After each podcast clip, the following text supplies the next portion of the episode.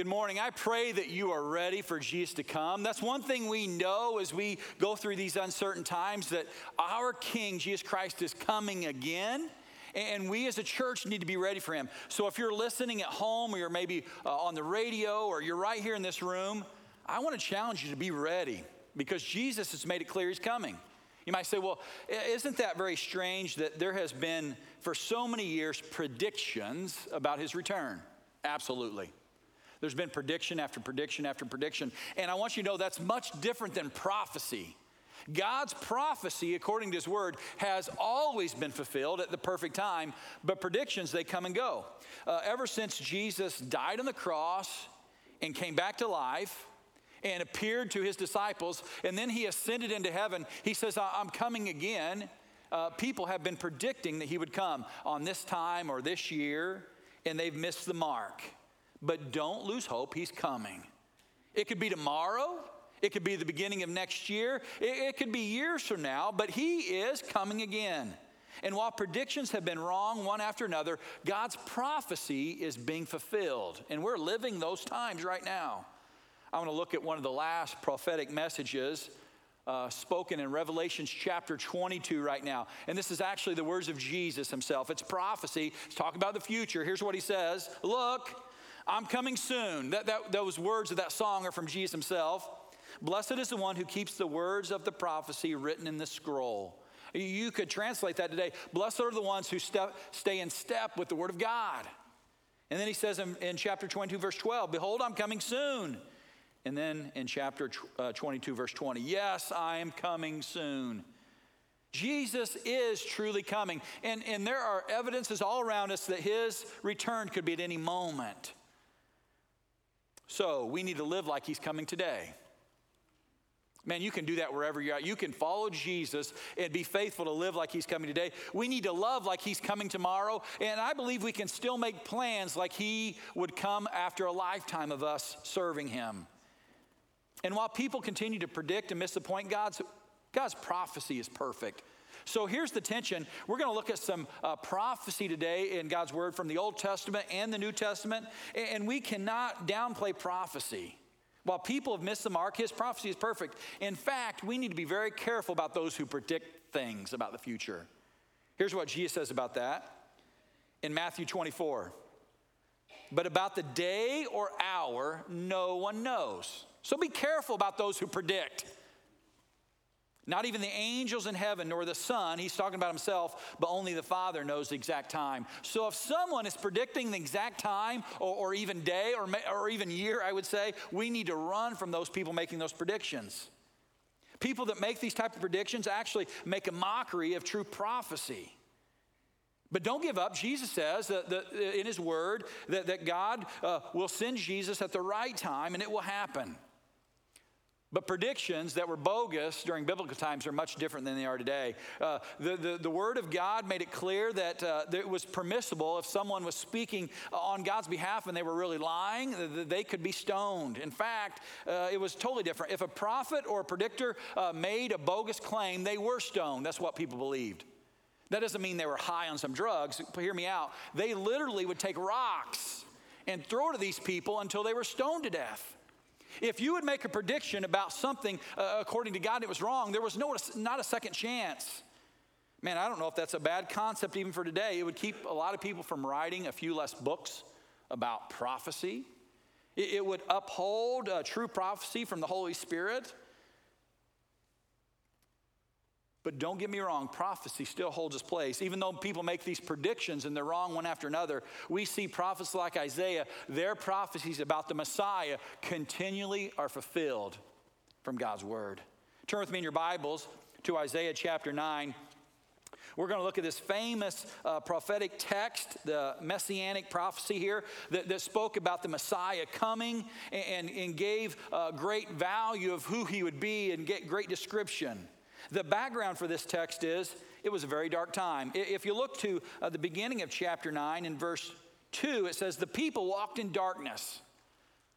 Guys, uh, we are in a very dark time as well. And, and the prophecy uh, and the fulfillment of Scripture, it, it, gives just as much hope now as it did uh, years, thousands of years ago. But Isaiah wrote this about 700 years before Jesus was even born. And he says, The people of that time were in a very dark time. There was moral decay.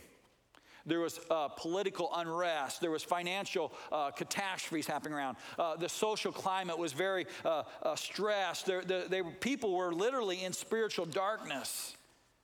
The Word of God says people were rejecting God's, God's ways and they were living as they pleased. The nation of God was literally falling apart because they had put their stock in, in human kings. And God says, hey, you don't need a human king, but they want it, so God let them have it. And, and their nation was falling apart. The future was uncertain. Sound familiar?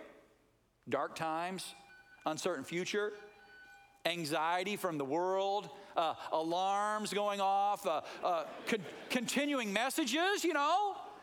Praise God, there, there, are things to alert us to danger, but this, during this time, there seemed to be no hope.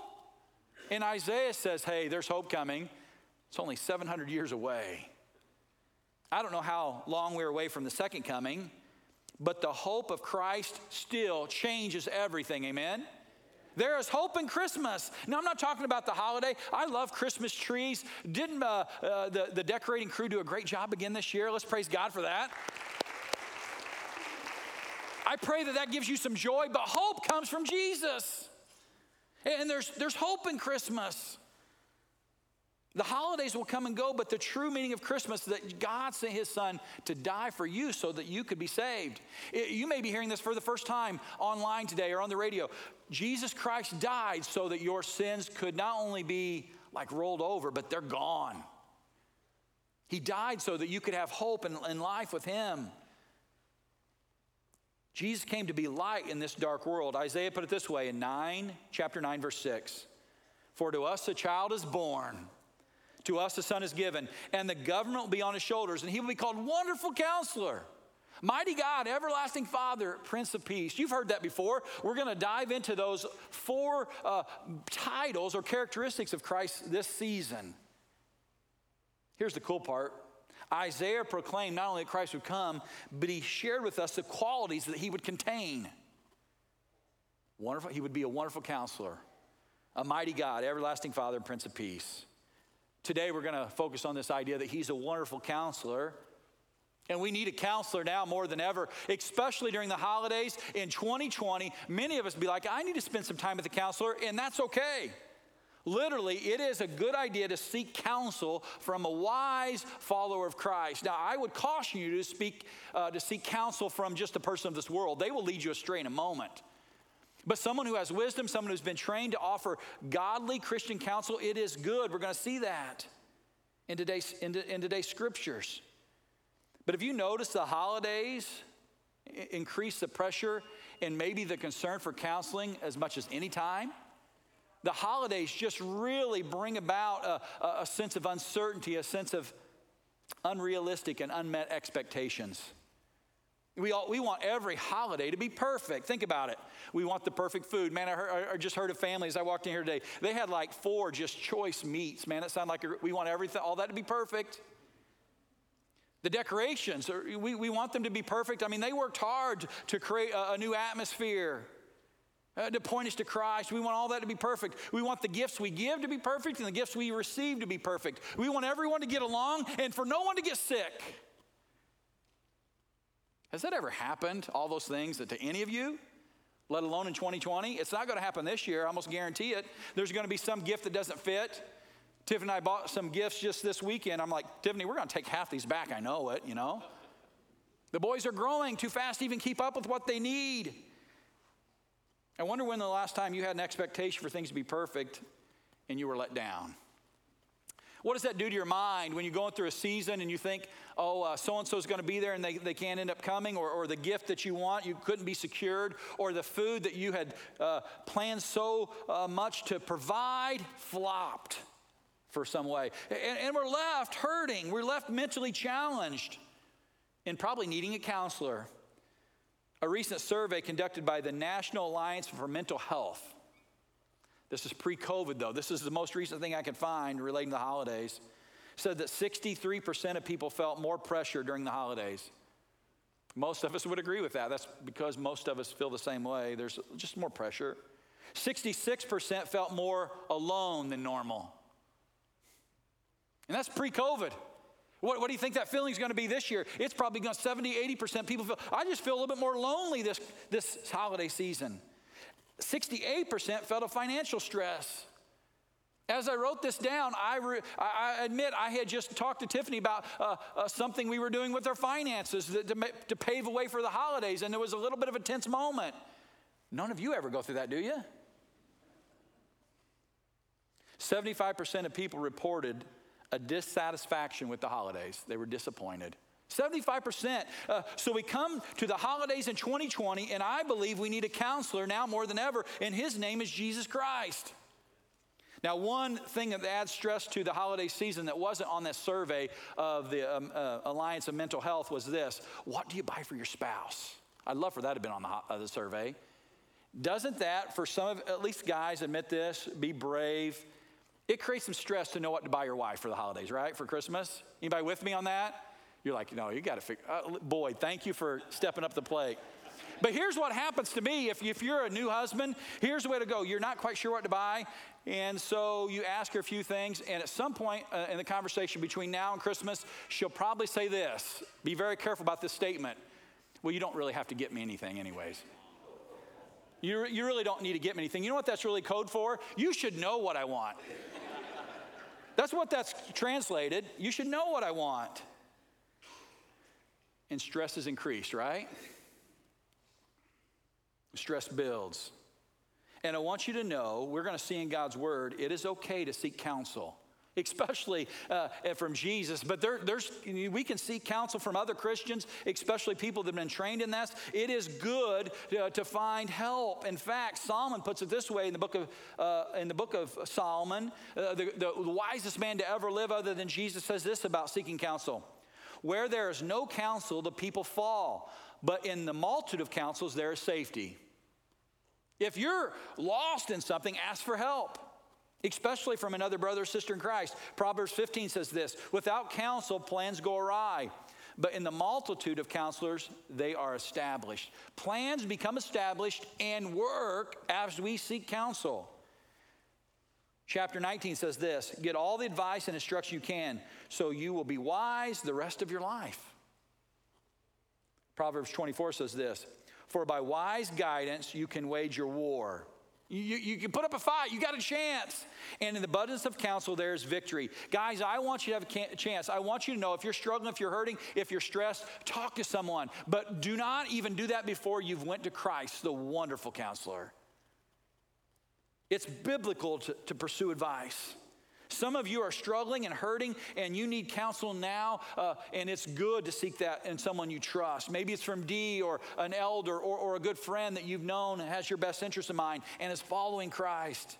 One of the best things a couple can do before they get married, it, married is to invest in Christian premarital counseling. If you know a young couple thinking about getting married, make sure that they spend some time in Christian uh, premarital counseling. If you're married, and it's many of you, one of the greatest things you can do for your marriage uh, sometime in the next year is to spend some time getting counsel. Maybe from uh, an older couple, maybe it's from D or a Christian counselor, but it is excellent to invest in your marriage to spend time in counsel. You, you, have, you have a chance, but also seek Christ. If you're a young person or if you're uh, seeking a change in life, seek the counsel of someone wise that has experience in the field you're going in. Uh, seeking counsel is good.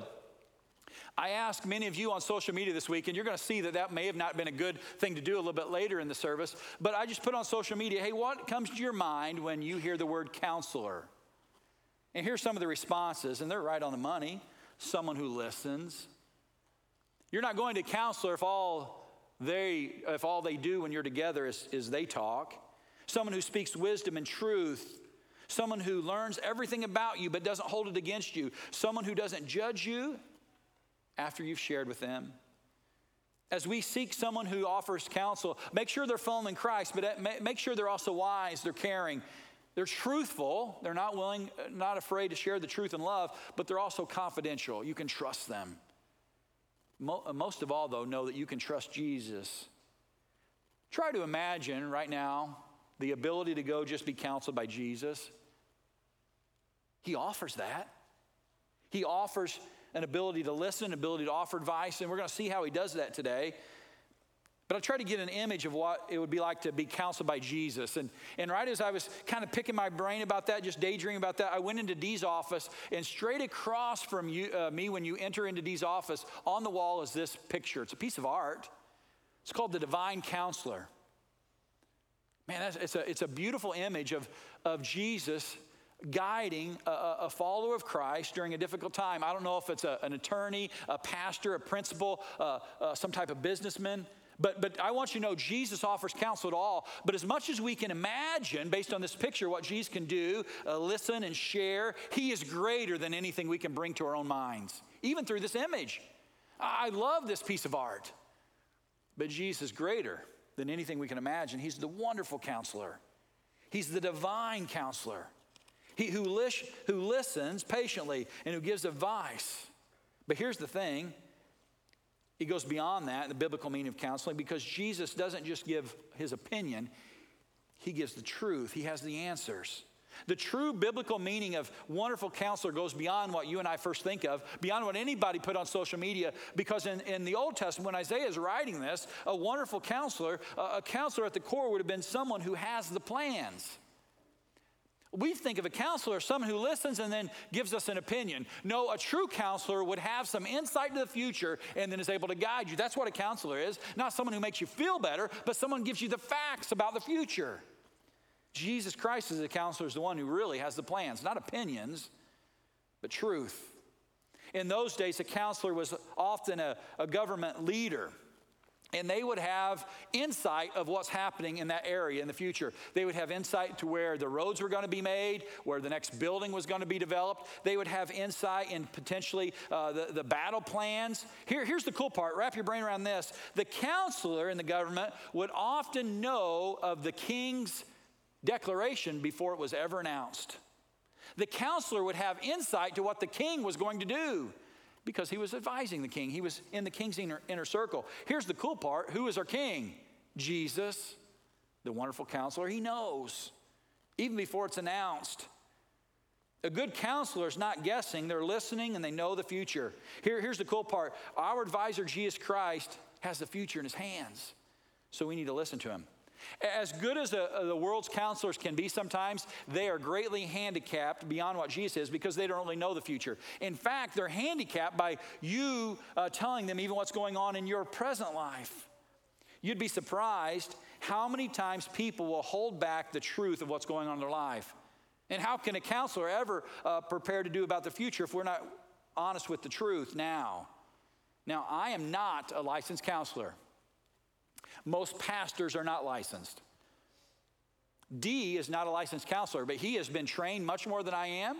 Uh, we, we believe we're more biblical advisors, but we often offer biblical counsel. We, we give advice based on that, but we're not licensed in that way. But Dee and I were talking this week, and one of the things that we're really surprised at when people come to us for pastoral care or advice or counsel, oftentimes they don't share the truth and we are limited on what we can advise if we don't know the truth. So I would suggest you uh, to be honest with those you're receiving counsel from. And, and here's the good news Jesus already knows. So I started making a plan even this week. Probably happens the most when married couples come in for counsel. Probably nine times out of 10, you can almost guarantee they've, before they've come in to talk to you, whether it's in the office or at a restaurant at their home, they will have agreed on what not to bring up. They, they will have talked, say, okay, we're not going to bring this up. So, what I'm going to do in the future, so if you come in, be ready for this, I'm going to say, hey, what have you guys agreed not to talk about? Because that's where we're going to start. Because that's at the heart of the matter. How, how can we give counsel if we don't really know the rub, if we don't know the issue? But here's the cool part Jesus already knows. And you don't have to be afraid to deal with it with them.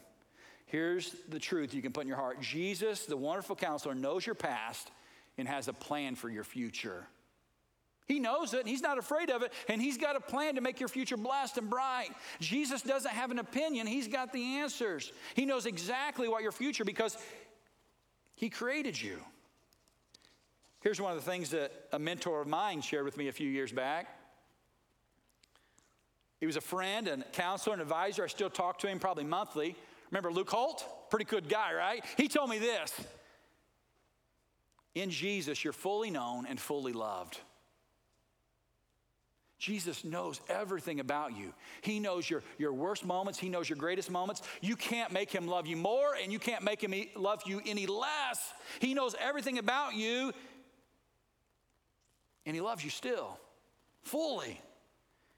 He loves you through your mistakes, through your sins, through your hurts, through your hangups, and He wants to walk you uh, to have a greater life in the future. Do you know why He knows all that? Because He made you. David put it this way in the Psalms, in Psalms 139. If you've never heard this passage before, it's right in the middle of the Bible. Uh, David is speaking about uh, how much he can trust God because God made him. this is also a passage that really uh, gets me passionate to protect the innocent, the unborn child. This, this is a passage that really elevates the, the reality that a, a child has value at the moment they're conceived, and God has a plan for us from the beginning. Look what this, look what this passage says. David says, For you created my inmost being. You knit me together in my mother's womb. I praise you because I am fearfully and wonderfully made. Your works are wonderful. I know that full well. My frame was not hidden from you when I was made in the secret place, when I was woven together in the depths of the earth. Your eyes saw my unformed body. All the days ordained for me were written in your book before one of them came to be. How precious to me are your thoughts, God. How vast is the sum of them. Were I to count them, they would outnumber the grains of sand. When I awake, I am still with you.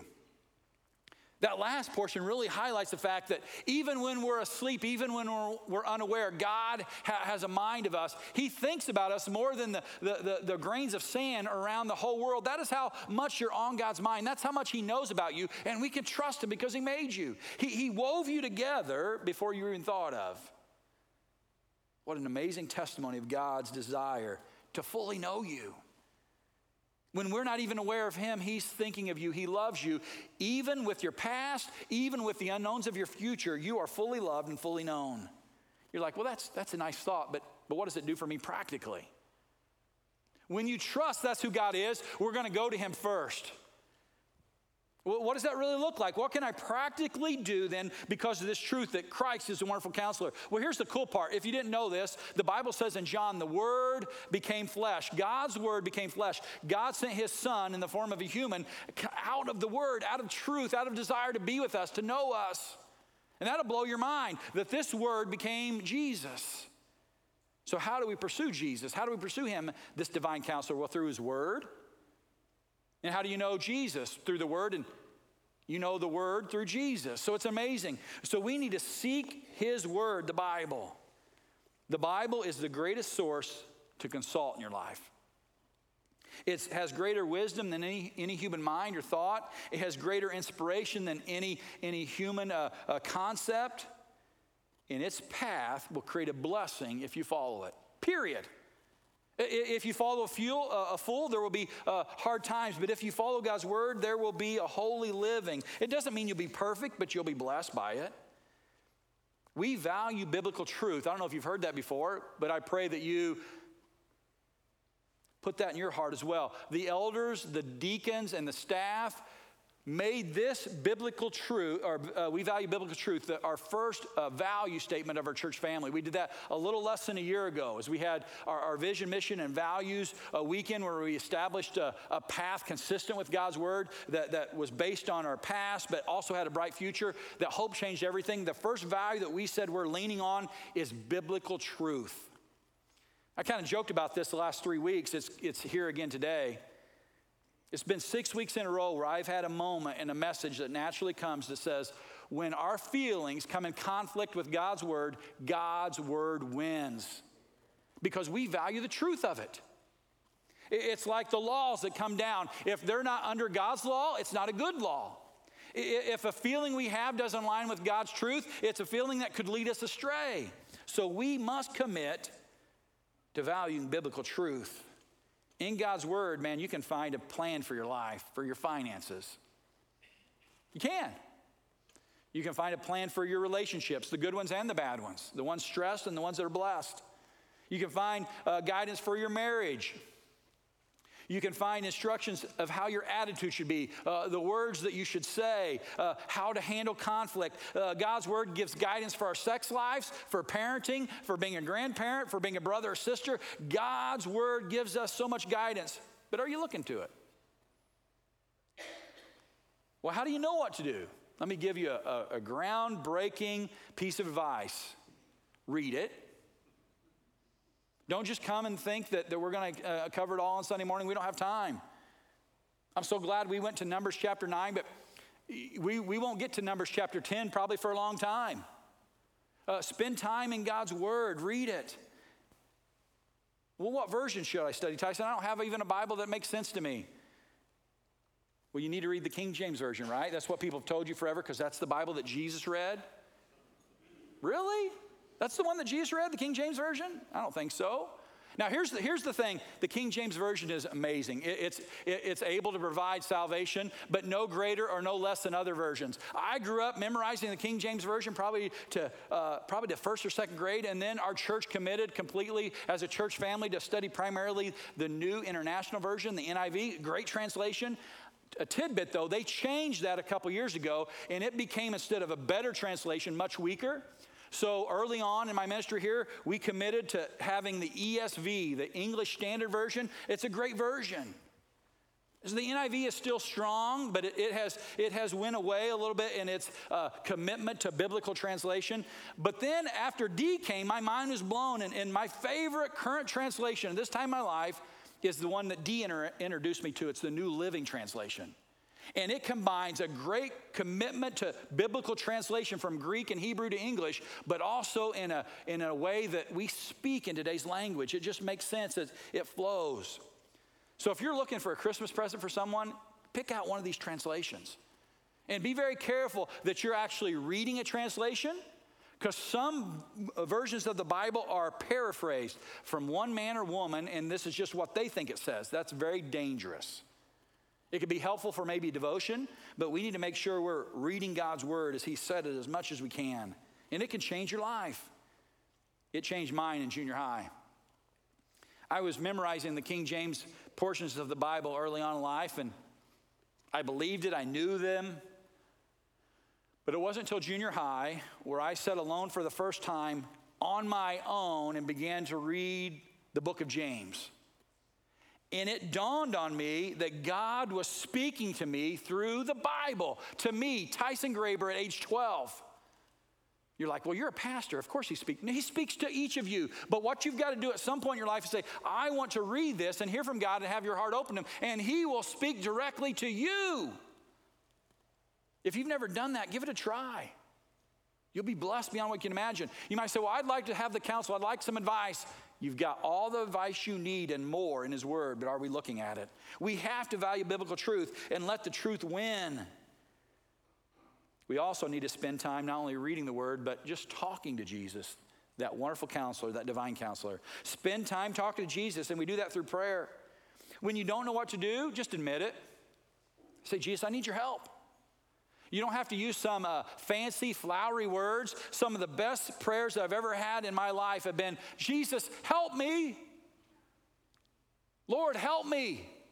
Lord, I need you. We're going to sing that song in just a little bit. There comes a point in our lives where we have to, to, to be willing to say, I can't do this on my own. I don't know. I need your help. And He is there to listen in a moment's notice.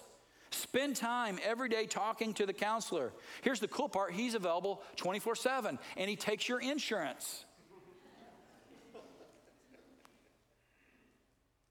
There's not a copay. He is available any, any moment. There's no real wrong way or right way. As long as you come to Him humbly and you say, you understand that through what He's done for you on the cross, you can speak to the Father directly through Jesus, guided by the Holy Spirit. The, the Word of God tells us God's will for us in, in communication. He says, uh, when, when you're thinking about these spiritual matters, rejoice always. Pray without ceasing. Some versions say pray continually. Give thanks in all circumstances, for this is the will of God in Christ Jesus for you. If you want to know what God's will is for you, if you're like, man, uncertain times, I don't know what I should really be doing, do this. Uh, be a person that rejoices. Be a person that prays continually. Be a person that gives thanks. Be a person that says, I need your help. That's God's will. What's interesting, it happened first service really strong. As I was preaching last minute, I was praying for people in the room. You, you can continually be praying while you're at work, while you're driving your car, while you're uh, in athletics, uh, while you're talking to your spouse. Sometimes that's when you need the most help. You can be praying and say, Lord, give me the wisdom to be able to speak to this person and convey that I love them, that I'm here for them. Pray continually. That's God's will. And finally, there's one other thing you can receive advice from or counsel, as I think, through God's people. That's, this, that's the third and strong. So, so we get it in His Word, we get it through spending time speaking to God and listening, but also talking to other godly people and listening to them, other Christians. The world would have you believe that you can have advice that will lead you well in a bunch of different ways. I want to warn you today, as your pastor, here's the challenge most of the world's advice will lead you to harm. It will. It, may provide a little bit of hope for the beginning. It may uh, get you through a moment, but there will be a day where it leaves you bankrupt. Here's some ways that people seek advice from the world. Uh, silliest things is fortune cookies, you know? I've seen people make adjustments in their day because of a fortune cookie. Or the magic eight ball in the top right corner. Should I go to church today? You shake it up, maybe. You know what you do that day? You stay home. Or how about this? Horoscopes and uh, signs of the zodiac. Man, that's a growing trend that we're seeking advice from horoscope and from astrology and signs. You know, what are you? What, what does this tell you about yourself? Uh, Taylor Swift, man, I've, I've appreciated Taylor Swift since uh, her very first song came out. I was like, man, this girl's got talent. She's a likable person. Do you know she accepted the Entertainer of the Year at the American Music Awards this past week? She did her interview in, fr- in front of this zodiac sign map based on uh, uh, astrology and a lot of different things. And she gave a message of the mysterious life that we can all live together. And very many young people and old people, like myself, are attracted to wonder what she has gained from this that I don't know. It's very dangerous to go down the road that she's in and pursuing this mysterious life that can be answered by the stars. Play on words there by a star in, in Hollywood or a star up in the sky. People go to things like uh, fortune tellers, psychics. Another step to the evil in the dark is being given answers by Ouija boards and things of, of seances and things. Uh, and, and, we are willing to go to all the places, but maybe the most dangerous for our culture today that seems benign to many of you is on the bottom right hand side. We ask, well, what would our friends on social media say? Well, let me post it on Facebook and see what they think. I did that this week. I said, hey, what do you think about uh, uh, when you hear the word counselor? And a lot of feedback came in, and most of it was good, but some of it was off. But it, it, it, it still has a play on my mind. Be very careful what you're willing to ask the world on social media because you can be led astray. But yet we do it often. We'll say, well, I, will just put, put this out there and see what people think. Hey, why do you really care what the people you haven't seen since high school think, anyways? Why do you care about what somebody you hardly know uh, would say about your future? So, why do we ask? I mean, have you looked at their last 10 Facebook posts? They're about their pets and how to cook perfectly, uh, make pasta, you know? I mean, and yet we're asking about the future of our life. While I love pets and I love pasta, we need to be careful who we're seeking counsel from. Every year I share with people coming to the office or maybe I go to their home and they want to know advice. They want advice on this or that. But by the time I get in the conversation, it's pretty clear they've already made up their mind. They just want my affirmation to do what they want to do, anyways, and let the uh, pastor kind of confirm what they're feeling. Man, it's a dangerous place to go. They haven't prayed about it, they haven't looked at God's word, they haven't asked anybody else, but they know what they want to do, so they're wanting my affirmation so we can all feel good about this together. I wonder if that's ever been you. I know it's been me looking for people just to confirm what I want to do, even though it goes against God's word. Remember, God's word wins, but we like, want to ignore it at times. Specifically, how this sometimes play out, probably at least once a year, a man or woman will come into my office say, Tyson, I think it's time to get a divorce. Oh, really? Have you prayed about it? I've thought about it. Have you, what do you think God's word would say? Uh, or, have you talked to a Christian friend? No, I've been talking to some people. Nine times out of ten, you know who they've been talking to who? Four or five other people that have already got a divorce. And that allows them to give them affirmation. Well, they've done it. Maybe they'll give me an encouragement to do that. We need to be very careful who we're asking for uh, affirmation from. Often we seek the perspective and support from people who we already believe will affirm what we want to do, what we feel. I want to give you this tidbit. There can be great Christian people that, uh, that have went through divorce and would affirm you need one as well because God's word allows for it. But be careful who you're asking. We need to be asking Christians who, who treasure God's word, who are in prayer, and be very careful to take a step before you just affirm what you believe is right. We need to be very careful that we're asking Christians for help instead of just the world. A Christian seeking advice from a non Christian person is like a person with hair asking D how much shampoo to use. It just doesn't make sense. Sorry, D. But, guys, we do crazy things to affirm how we feel.